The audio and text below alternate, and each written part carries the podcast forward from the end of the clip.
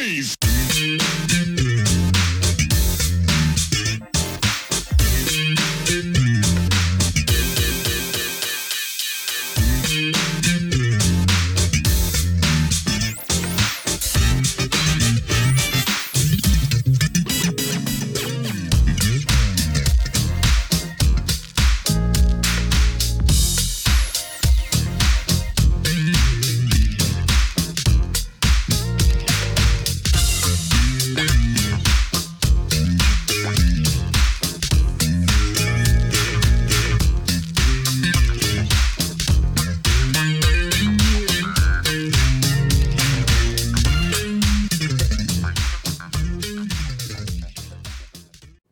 Welcome back to the next part of this Truth and Rhythm episode.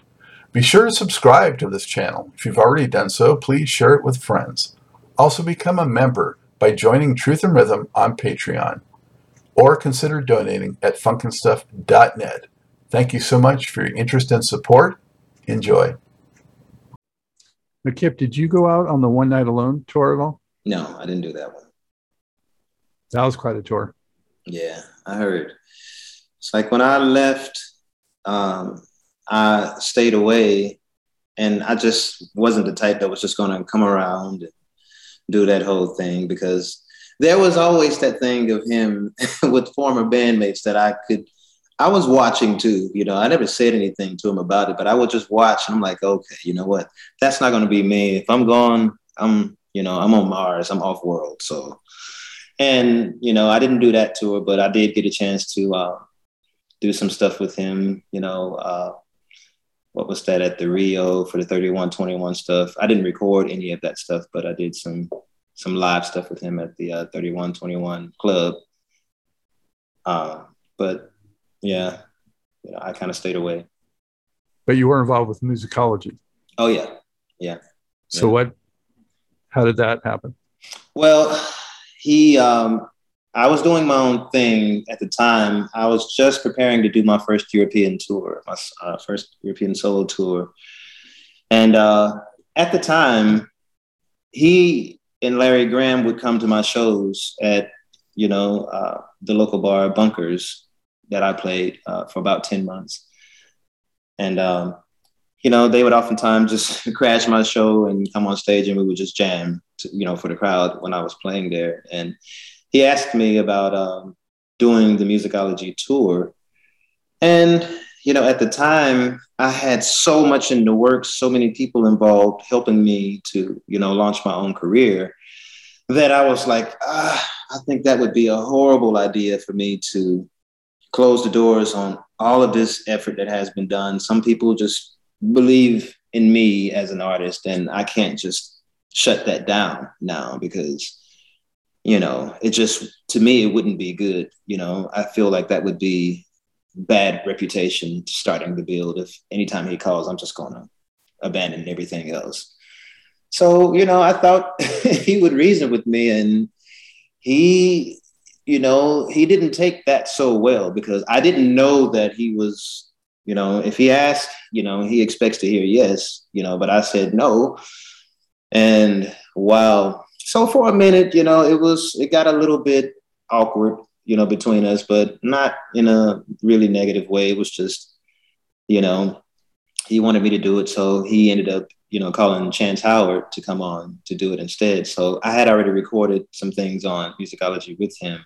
He would still call me into the studio and i would just go over there and record some things with him. But uh you know he told me about oh it's going to be this big tour we're going to do you know i'm to play all these dates you know i'm to give you a million dollars. And i'm just like uh, okay yeah. I, there was a piece of me that i'm just like you know i know how he can be you know. I know these things can happen but sometimes you know he's just feeling inspired in the moment and that could change the next day. So i'm like yeah what i have that i'm building is for certain regardless if it you know does dirt doesn't matter it's still mine i get a chance to build it and make it happen but i'm not really certain about this and i don't want to unplug from you know from something that i've you know slowly built over time and you know, that I'm starting to get some traction under, you know, to just do this again. And so I was trying to bargain with him. I was like, well, okay, I could do it. Maybe if you allowed me, say, an opening slot, you know, on a show here and there, you know, 15 minutes, you know, just keep it real short. I can, you know, come back out and, you know, he was like, ah, well, you know, the stage is going to be this, that, the other. I'm like, well, you know, according to you, I can perform anywhere you know. So it's like, ah, here you go. Like I'm just like, okay, well, all right. And that's sort of how things ended in that period. Did you seek uh, Morris's counsel at all, or just directly with Prince? Oh, I mean, I sought Morris's counsel, Kirk Johnson. Those guys have always been. They were there when I got there, so I always leaned on them for advice. You know, all things Prince when I needed it, you know, because they had been through the trenches, they had been there for eras, and um, so they knew him a lot better than I did, you know. But then again, it's like you can know him in the way that you know him, but then there's the personal relationship that each individual has that he's just very different with this person than he is with that person. Mm. Now, what tracks are you involved with on musicology? Call my name. Um, oh wow. Let's see. I know Call My Name was the one that I came. What what did I do? I came from a show, and there was myself, Chance, and Stokley singing sort of group background vocals on. I'm trying to remember the other two. Um, wow, that's a good question. But I do know if I call my name because we ended up shooting the video video here in Studio City at uh, Universal. Another one of his countless sublime ballads. yeah, that's a good one. Yeah. Yeah. Oh. So, what were the circumstances, and how did you sort of stop working regularly with him? You know. Uh, wow. Let me see how I can sort of tiptoe around this without going all the way in there. Um, I think it was just at the time uh, because he was getting ready to do a changeover with the band. Uh, again, it's like, you know, oh man, let me see. He was doing a changeover with the bands, and we had been talking about things, you know, about what he wanted to do next. And he, you know, was telling me how he wanted to keep me there but at the time, you know, I'm a very loyal guy, you know, to the people that I love. And I know Morris was there long time before me, but he was just basically telling me that, you know, hey, you know, I want you to be my Morris 2.0. And I'm just like, well, I'm not going to be the axe that axes Morris out. I can't, no way, you know, I, I'm not going to do that. So, um, and he was like, oh, you know, and Morris, you know, was I talked to Morris about it, and Morris was like, hey, well, you know, man, this happens. It ain't won't be the first time that I left and came back or whatever. I'm just like, well, yeah, that doesn't feel right to me. I came in by way of you, so I just I can't do that. I'm like maybe giving some time away, and then I can come back later.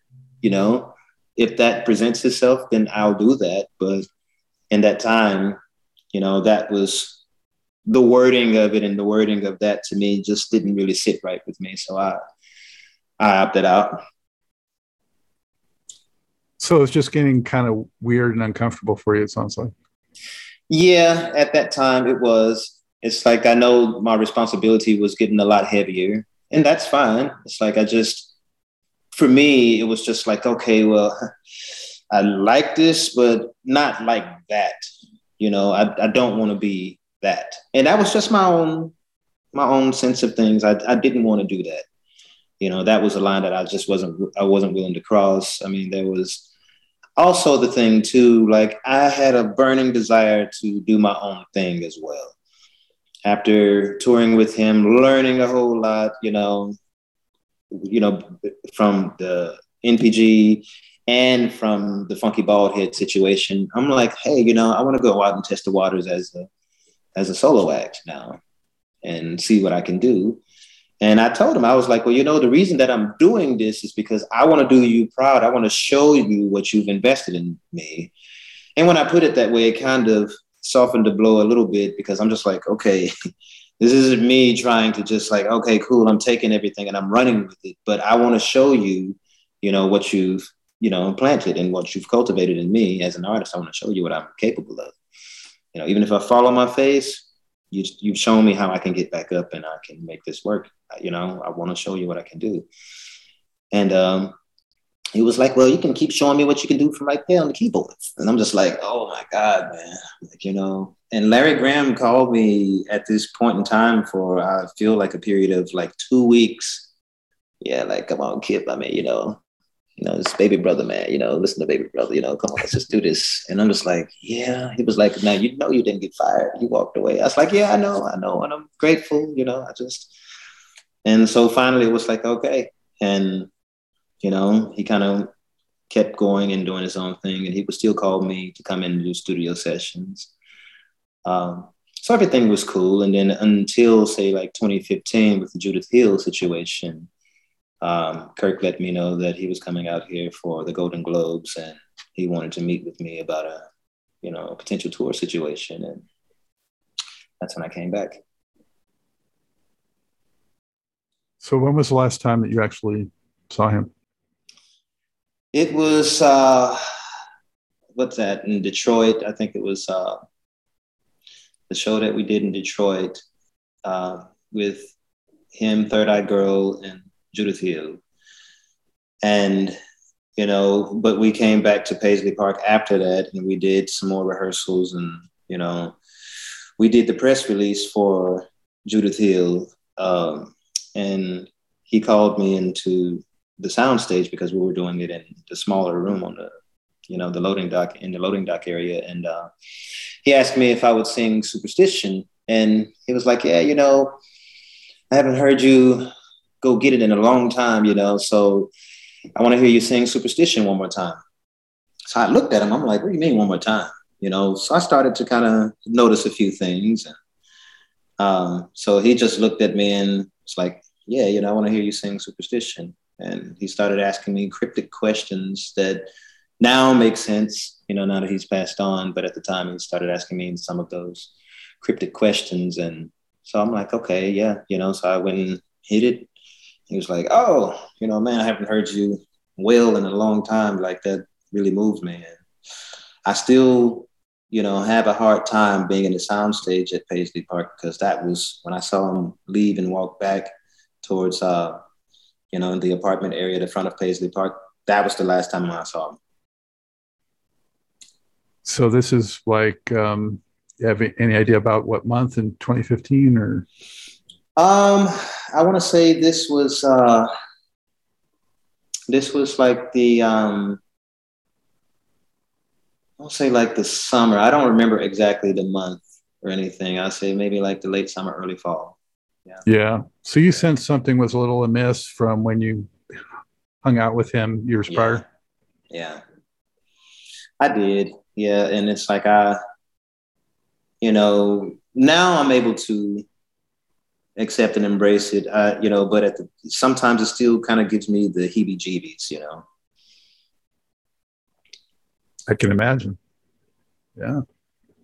Um, so you were shocked, but not as shocked as maybe some people were. Yeah, because I I saw some things, so I'm like, okay, all right. So when it happened, it didn't change the level of impact that it had on me, of course, because even right now, it's like, uh, yeah, I did go out and do some of the NPG touring, like after the fact, you know, postmortem, and my heart just wasn't in it anymore because a lot of me died with him and then to go out and still be performing his music. That was weird to me because you know i'd never sang lead vocals on any of his stuff. And now to have to learn that too. And i'm just like eh, you know okay i get it. It's good for the fans and maybe it'll be healing for us. But i think it was later on it ended up just being a lot harder for me. And i just my just my heart just wasn't in it anymore. So i needed to kind of step away to do some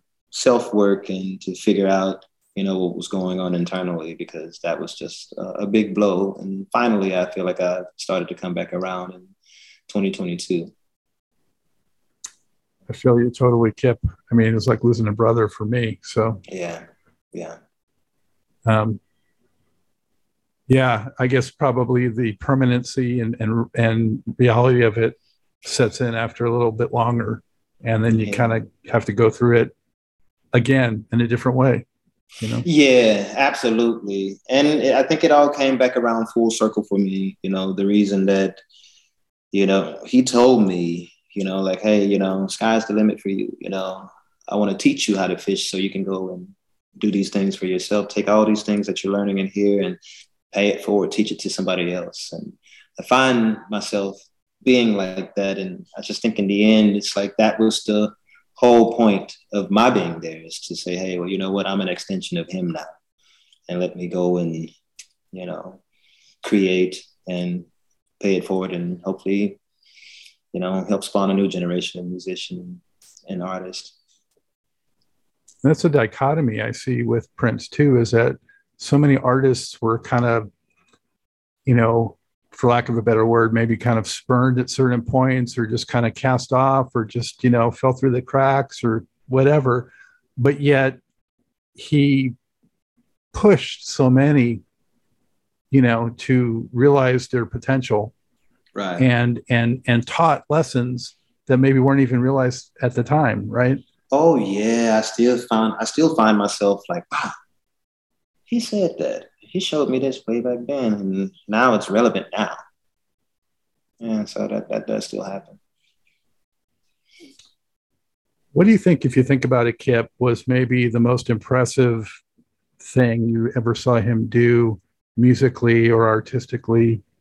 Oh, that's easy. well, musically, to be playing the guitar, you know, with his left hand and reach around from the opposite side of my keyboards and play my part for me. I'm just like, okay, dude, like, you know, all right, man. That will always stick with me. I've never before or since seen anybody do that. And he wasn't even, he was having a conversation with I think Rhonda Smith at the time. She was on bass at the time, and he was saying something to her. He put his guitar pick in his mouth and was saying something was still playing, and just looked. I was like, "What? like, no way, man!" so you know, that's uh, again, that's like a an Avenger, like some super superhero or something. Like, I, why, why did you have to do that? You know, he just looked at me and laughed. It's like, you got it? I'm like, well, yeah, I got it, you know? So he looks at me and just like, hmm. he walks away and starts playing and doing whatever, you know? I've seen him play bass and drums at the same time, put the bass against his thigh and just, you know, maybe hit it with that, you know. I'm like, wow, dude, like, okay, man. Like, I think some some days he would just be in the mood to just like, let me show you what I can really do he'll just do it for a little bit and then get up. And I think it was also too sometimes a morale booster for the band. You know, like, hey, you know, like watch this. Like, oh my God. That's crazy. You know. Yeah, you know, uh, the keyboard thing, I saw him in 1982 at Santa Monica Civic. It was like the controversy tour around that era. Mhm. And I saw, I tell people one of the most amazing things I saw him do myself, and I saw like maybe 40 shows through the years, was during Head. Uh, it was either Head or Let's Work. One of those two. I think it was Head. He did the keyboard and guitar at the same time. Oh man. and it was just unbelievable. I was just slack jawed. yeah, he was amazing, man. He was very amazing. I miss him. I miss him all the time. And this is, believe it or not, one of the first real conversations that I've had, you know, about him in a long time because I just shy away from it. I don't spend any time on social media, so I'm happy that I even got on Messenger to get the message from you because it's like I just am not on there. Well, I appreciate that. And I mean, I'm, you know, as someone who followed him from the beginning Mhm. and has spoken to so many people from that camp, you know, I just want to honor his legacy. Right. And, you know, that's the most important thing. And also those that worked with him and, you know, not exploit anything and not, you know, I appreciate you stuff, for that. I really you know? appreciate that too, man. Like I really yeah. do. You know, I've you know had some interviews, you know, or people asking me about interviews, and I would have to screen the questions because I'm like, I, I don't know, you know, if I have to get on here and there's something that I don't like, I just, I'll end it, you know, like, thank you, no thanks, you know. People want to ask me, uh, email me questions, and they were asking about the time of his passing. Did you see him? Like, you know what? That's over. You know, we're yeah. not gonna we're not gonna talk about that stuff. Don't want to dwell on that, man. No, no need, no need. No. It's painful no. enough. Um, yeah, yeah. And and need to honor, you know, that legacy too. Right. Um, so, Scott, when you left though, and kind of started doing your own thing, you know, you weren't alone. I mean, Rhonda Smith was, you know, going out there and doing her thing, and you know, some of the mm-hmm. other NPG people, Kat Dyson, and oh yeah. So, you know, you had company and yeah. spreading your wings. Yeah, you know, I think the thing was is because a lot of those people had been there before, had you know certain tenures, and they knew each other. But I was like the odd man out. I really didn't know anybody. The only person I truly knew was Morris Hayes. And when I got there, Kirk Johnson, which is right now too, it's like in terms of, you know, most of the things that I've done, you know, since then has been with Kirk Johnson. I know how he operates. I know it's going to run smoothly. Everything is going to be what he says it's going to be. And I just kind of do it that way. But I just didn't know any of the others that came before me. Like, you know, they knew each other. So I came on during Rave. And during Rave, like I say, it was very stripped down from what I heard, what Paisley Park used to be like. It was a very stripped down, you know, situation not a lot of people in the building at all. And, you know, so in terms of people who used to be there, you know, he didn't really talk about a lot of people in terms of, you know, former band uh, mates and things of that nature. So it was like when I started playing places like bunkers and playing around the city, you know, I started meeting a lot of these people. Of course, I I met Michael Bland because he would come to Morris Hayes' studio. Sonny would come to Morris' studio. Sonny played on a song of uh, my brothers and I, you know, that I produced um, back in the day, and um, um, came to Morris' studio, and I had heard about Sonny Thompson and Michael Bland and Tommy Barbarella, and I think it was um, in 2017 when we did the first of the postmortem tours in Europe is when I got a chance to meet you know, a lot of the guys, you know, like Damon, Tony, uh, of course, like be on the road with Sonny. I would watch Sonny and Mike at Bunkers play with the combo. Um, and so that's how I kind of started, you know, knowing people just kind of on the outside, but you know, not getting the chance to say like play with them in the same band.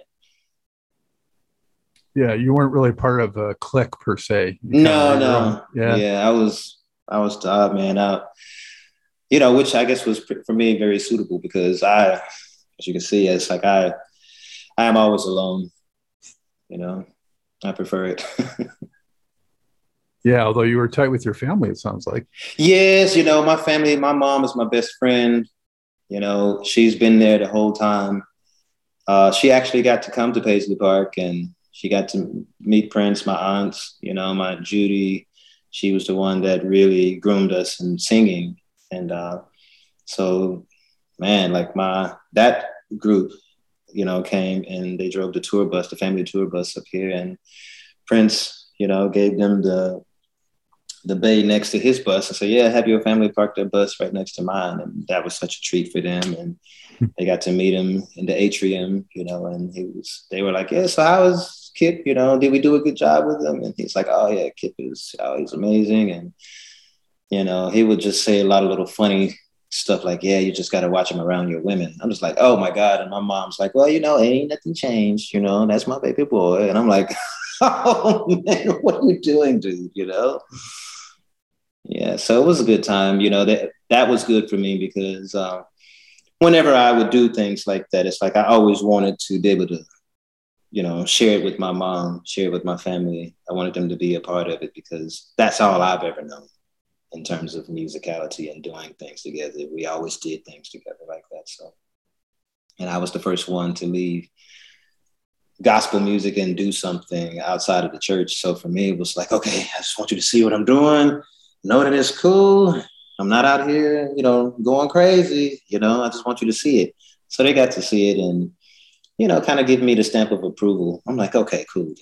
That feels good to me. Yeah, man, so important to have that kind of foundation support and be it grounded. Is. You know, stay grounded. You know. Yeah. Um, so when you went out and did your own thing, Kip, you know what what was your ambition? Well, I think as it may be with you know any artist, you know, you want to you want to get out and test the waters, uh, have some success in terms of. For me, it was never about the the fame like that. I just wanted to be able to support myself, uh, to go do what I love and not have to do anything different outside of that. Um, that was my thing. And I wanted to know that, you know, the music that I was doing could reach people in the way that I felt it. I wanted to be able to connect and to see that I could connect, you know, even if we didn't speak the same language, because my first tour with Prince was in Europe, you know, was the, uh, the TV promo tour for Rave. And so, you know, I'm watching people that speak a different language sing the words to his songs. And I'm like, oh, that's crazy. Like, I want to be able to do that. Like, that sounds like a lot of fun to me. But in terms of like the fame, it wasn't so much about that. But I guess you kind of have to be famous if you're going to attract a lot of people to come and watch you perform. So, uh, but I was just so shy that I just I just wanted to sing. I wanted to sing. Uh, uh, I had learned so much from him in terms of being a band leader. You know, I wrote all the parts to my songs and I could teach it to my band the same way that he did, you know. Um, and so that was a beautiful thing to me to be completely immersed as an artist, you know, a lot more than just a singer, you know, who has a musical director, you know, driving the band. But I'm like, no, I want to do that as well because I am a keyboardist as well. So it's like, hey, you know, I'm producing the music. I should be able to give these guys the parts and stuff as well. So I learned how to run rehearsals from being in rehearsal with him. And I had to learn how to do it my way because what I was doing is being more of a clone of him. And I learned that, okay, well, I'm not him, so I have to deal with people a little bit differently. You know, I don't have 10K a week to pay everybody. So I have to be a little more, you know, lenient and have a little more patience with these guys who are taking, you know, their precious time. They get off of work to come to rehearsal. So this is not the gig for them right now. So for me, it was like, you know, I wanted to learn about these things and, you know, uh, learn who I was as an artist. That's that's really the the bulk of it for me. I think that was always the case since I was a kid, is uh, to learn more and more about myself as an artist and how to reach people Whereas I knew that whenever I sang or whenever I got on the stage, there were no barriers. I could reach you, and I didn't have to feel like I was gonna get booed or anything. I think it was just a matter of like confidence. You know, I wanted to have confidence that I could reach you. You know, whenever we were in the same room. You know, I was just thinking, I have a funky bald head CD here. I bet that's kind of a collector's item. yeah. Do you? I have one. I have one for sure. okay. Um, so, how did you connect with some of the artists I mentioned on your introduction? You know, um, I know uh, Maceo obviously was through Prince, um, but uh, like Al Green and Eminem and those things.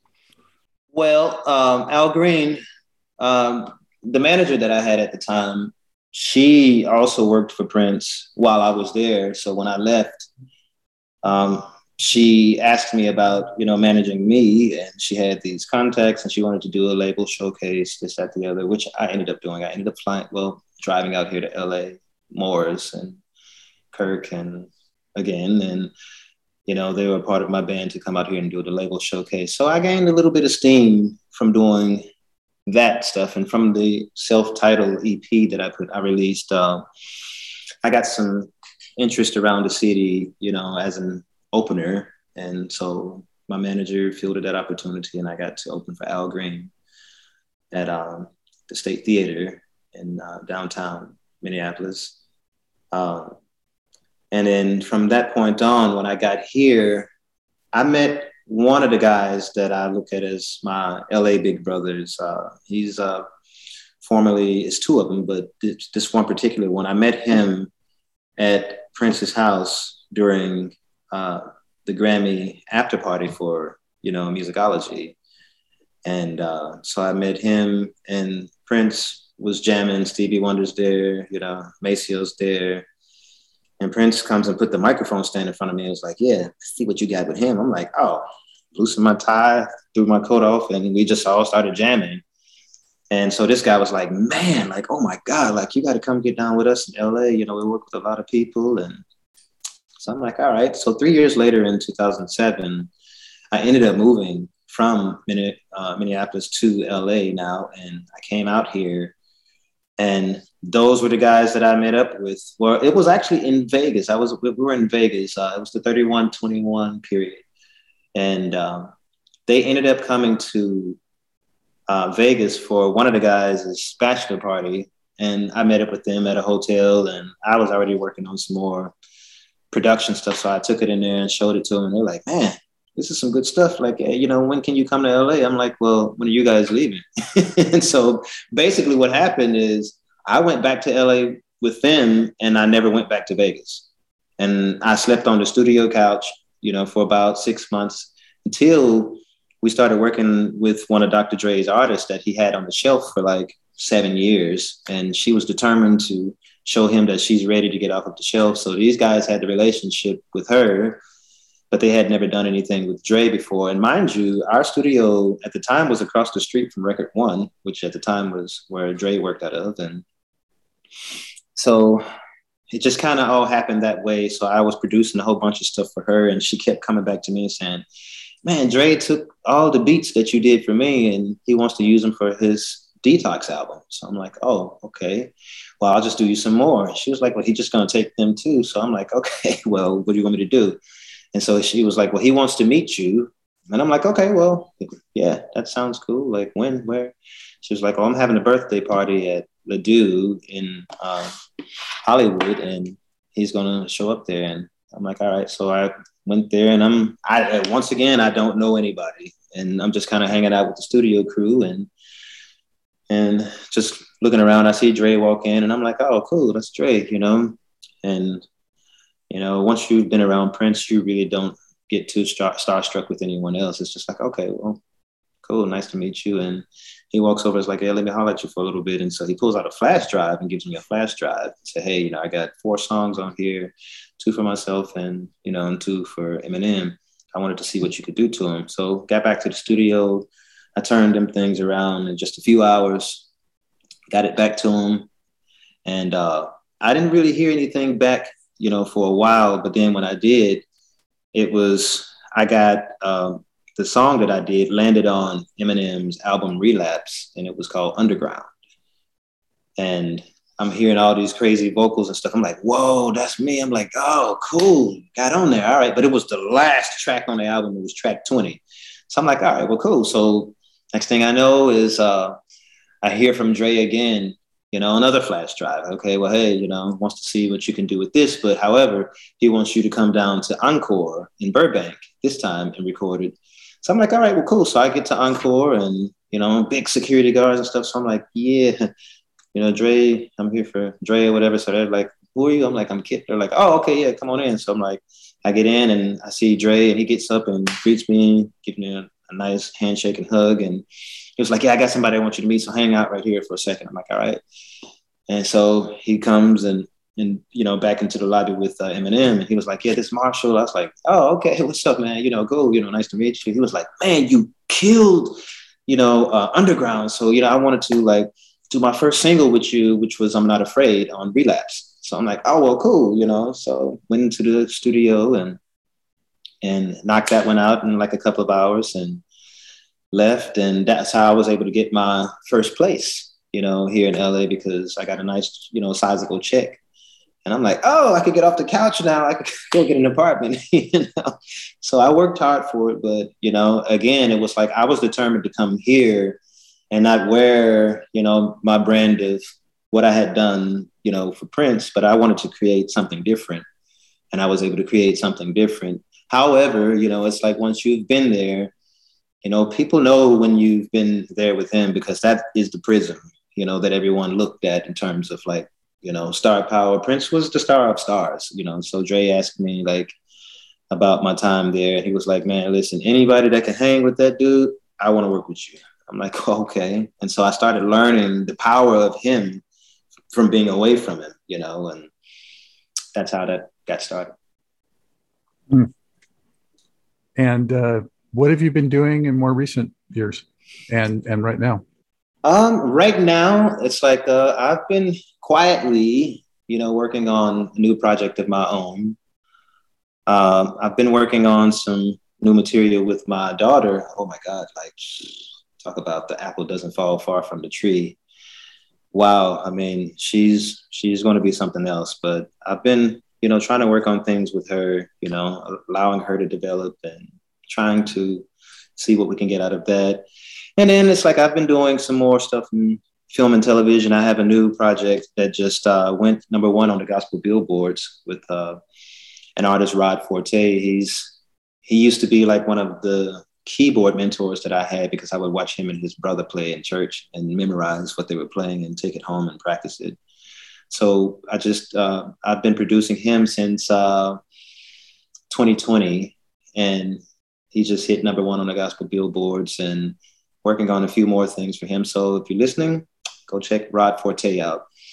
Um, and uh, let's see. Other than that, it's like yeah, I've been working on a few side projects right now, but um, nothing else much of note. I was working on one thing for a while, but I just kind of backpedaled on it and decided to, you know, kind of focus on the things that I saw where I'm getting the movement at. How old is your daughter? My daughter's 25. Wow. Yeah. yeah. I say that too. Like, yeah. it's it's so weird to say I have a 25 year old. Oh my God yeah, she's brilliant. She's uh, sweet. You know, her dancing is phenomenal. Uh, her songwriting is phenomenal. She's a phenomenal vocalist. She plays keys and guitars. You know, so you know she won up me with the dance because I, you know, she's got me on that. But that's what I mean. Like she's like, Dad, I'm coming for you. I was like, well, you know what? I'm not ready to sit down yet, so it's gonna be a you're gonna have a fight on your hands. we have a little healthy competition with us, but you know, I love her to death, and I and her name is Jayla, Jayla Blackshire. So, you know, you can look her up too soon. You know, I got a song that I'm trying to get mixed with her that we produced. She came to visit me in Minnesota during the pandemic, and uh, we worked on something. In three hours, we had some something amazing. So I want to get that finished. And there's another one. She's she's actually going to be here uh, uh, let's see, what is today? In about a week, she'll be here. So, yeah. Are you comfortable uh, accompanying yourself while you sing, or do you generally do them separately?